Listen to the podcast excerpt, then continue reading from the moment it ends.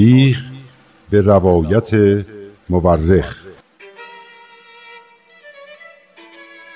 من کتاب تاریخ نبیل رو از ترنم دوستم گرفتم که بخونم.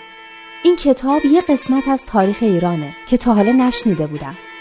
کتابو که باز کردم خود نبیل که اونو نوشته شروع کرد با من حرف زدن. خیلی عجیب بود. ولی خیلی هم برام جالب بود. این تاریخ یه بخش از کاری از گروه نمایش رادیو پیام دوست.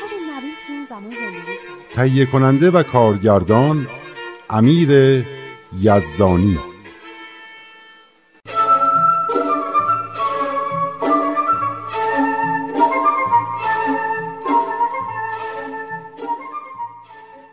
جناب نبیل کجایی؟ بقیه داستان عبدالوهاب چی شد؟ ایناهاش. اینم کتاب.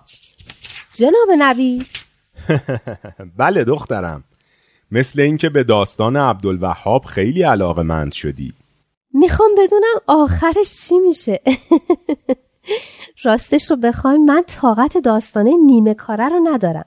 حتما باید بدونم آخرش چی میشه. خب تا کجا گفته بودیم؟ اولش این بود که حضرت باب ملا علی بستامی رو به سمت نجف و کربلا فرستادن.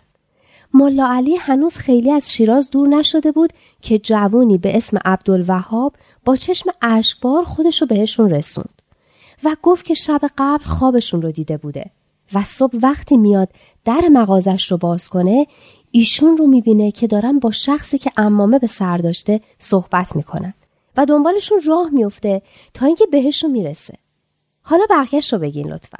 ارزم به حضور شما که ملا علی از عبدالوهاب خواست که به شهر برگردد و به کار خود مشغول شود و به او گفت همراهی شما مرا به دردسر خواهد انداخت.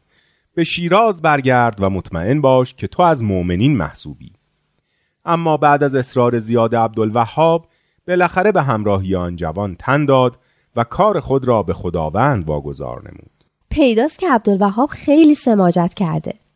اما اگه منم جای اون بودم دامن یه کسی مثل ملا علی بستامی رو ول نمی کردم برم دنبال مغازه داری. باری پس از اینکه کمی دور شدند حاجی عبدالمجید پدر عبدالوهاب که می‌خواست پسرش را برگرداند به آنها رسید و با ملا علی بستامی به کمال درشتی و خشونت رفتار کرد.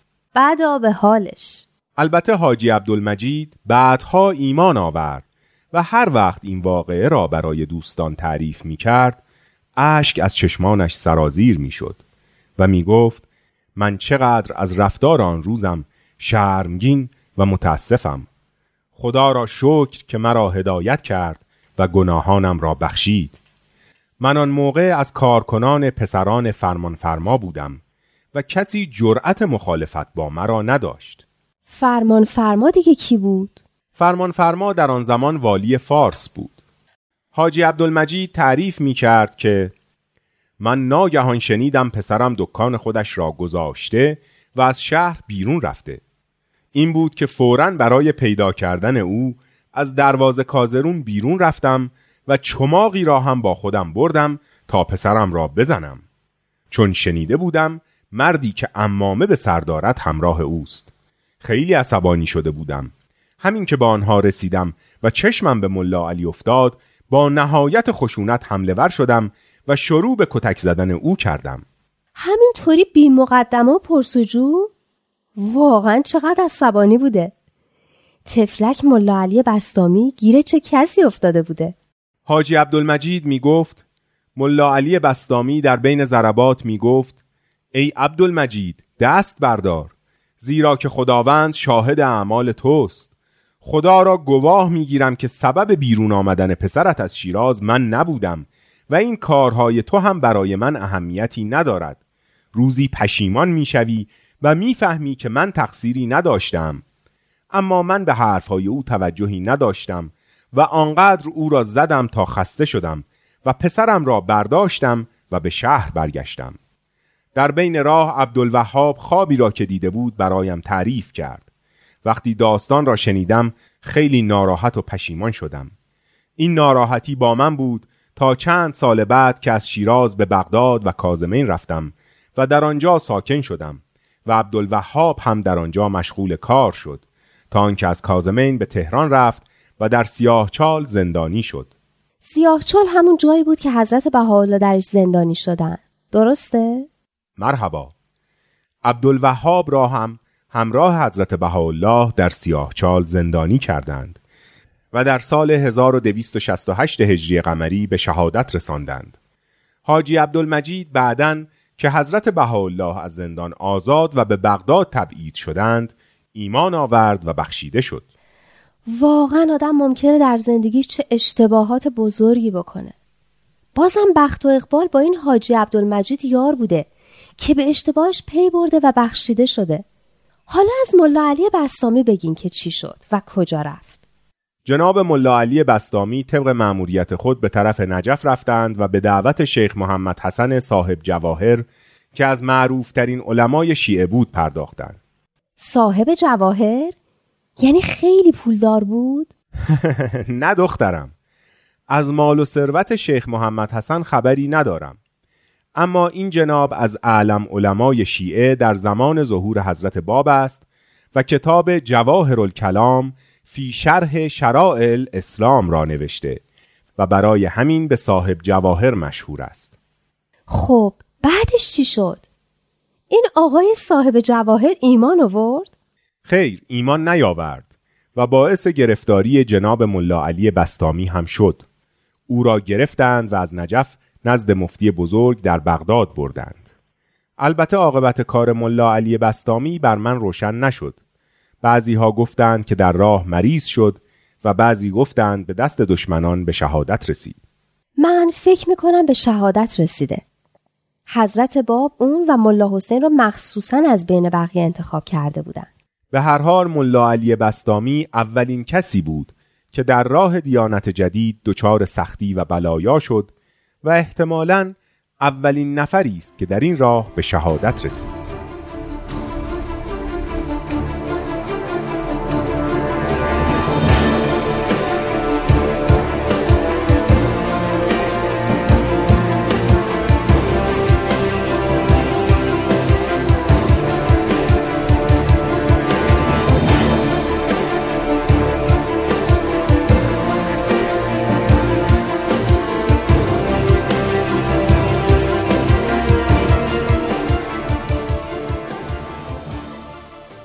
حضرت باب همانطور که مأموریت جناب ملا حسین بشرویهی و جناب ملا علی بستامی را تعیین فرمودند بقیه را هم احضار کردند و به هر کدام مأموریتی دادند.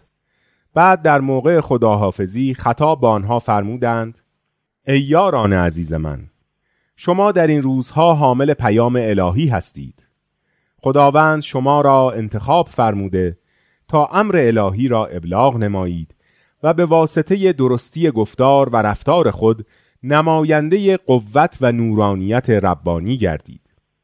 بیانات مبارکه حضرت مسیح به شاگردان خود را به یاد آورید که وقتی می‌خواستند آنان را برای تبلیغ به اطراف بفرستند به آنها فرمودند شما مانند آتشی هستید که در شب تاریک بر فراز کوهی بلند افروخته گردد.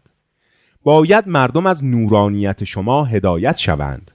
باید پاکی ذات و نیکی گفتار شما به نحوی باشد که مردم دنیا به واسطه مشاهده حسن گفتار و رفتار شما به سوی پدر آسمانی که منبع فیض جاودانی و سرچشمه فضل ابدی است متوجه گردند.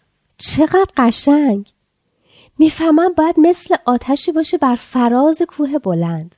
روشن، الهام بخش و نشونه برای مردم که از طریق شما بتونن راه رو پیدا کنن و به پدر آسمونی که منبع فیض الهیه برسن.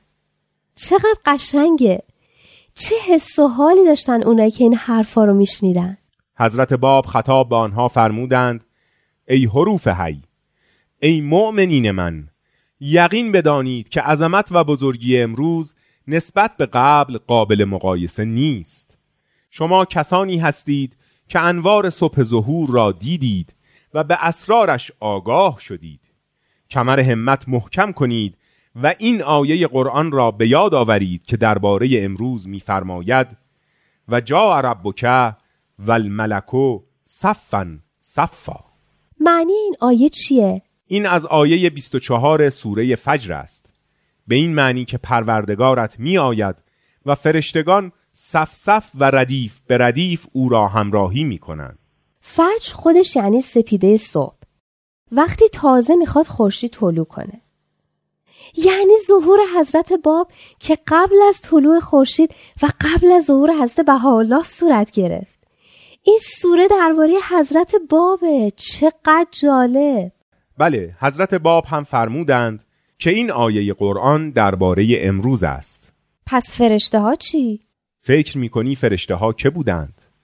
چه کسانی مانند فرشته ها از هر چیز به جز خداوند گذشتند و خسائل و صفات فرشته ها را داشتند؟ اونایی که ایمان آورده بودن حروف حی. اولین کسایی که تونستن حضرت باب رو بدون هیچ نشونه بشناسن.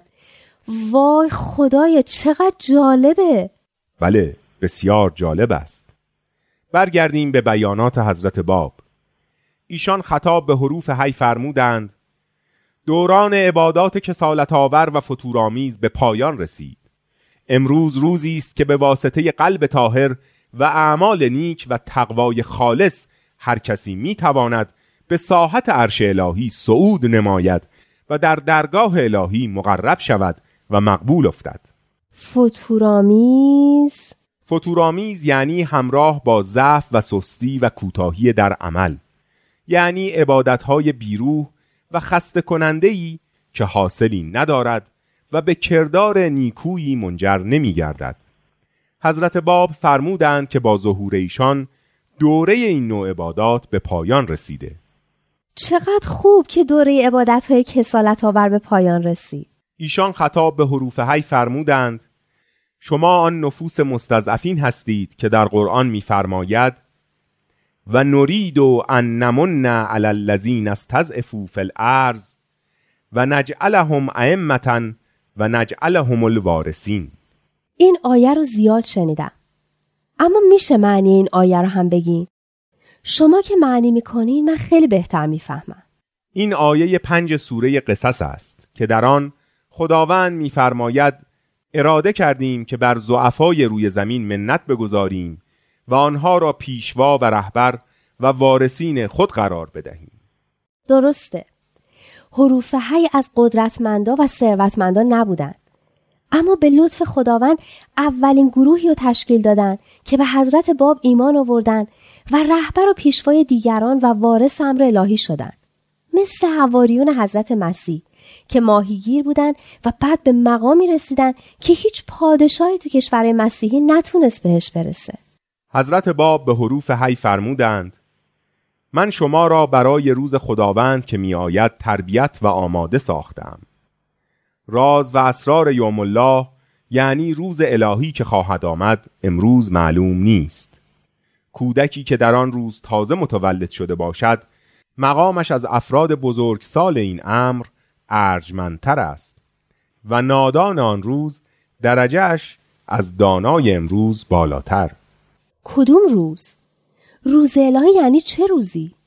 حضرت باب مدام توجهشان به که بود و انتظار ظهور چه کسی را میکشیدند حضرت بهاءالله پس روز الهی که حضرت باب حروف حی رو برای اون روز تربیت کرده بودن یعنی روز ظهور حضرت بهاءالله مرحبا حضرت باب بعد از این بیانات هر یک از حروف حی را به سرزمینی فرستادند و به آنها دستور دادند که در هیچ جا اسم و رسم ایشان را نگویند و فقط بگویند که باب موعود ظاهر شده. بعد به همه اجازه سفر دادند و با همه خداحافظی کردند. موقعی که می‌خواستند با ملا حسین خداحافظی کنند به او فرمودند از اینکه در سفر حجاز و حج بیت با من همراه نیستی ناراحت نباش. به زودی تو را به شهری میفرستم که حجاز و شیراز در شرافت با او برابری نتواند. زیرا رمز عظیم و سر مقدسی در آن نقطه موجود است. ملا حسین رو به کجا فرستادن؟ اینکه ملا حسین به کجا رفت و چه کسی را ملاقات کرد داستان بسیار جالبی است که باشد برای فردا شب. اقلا اولش رو بگین. آخه من تا فردا شب چطوری طاقت بیارم؟ شب بخیر دخترم.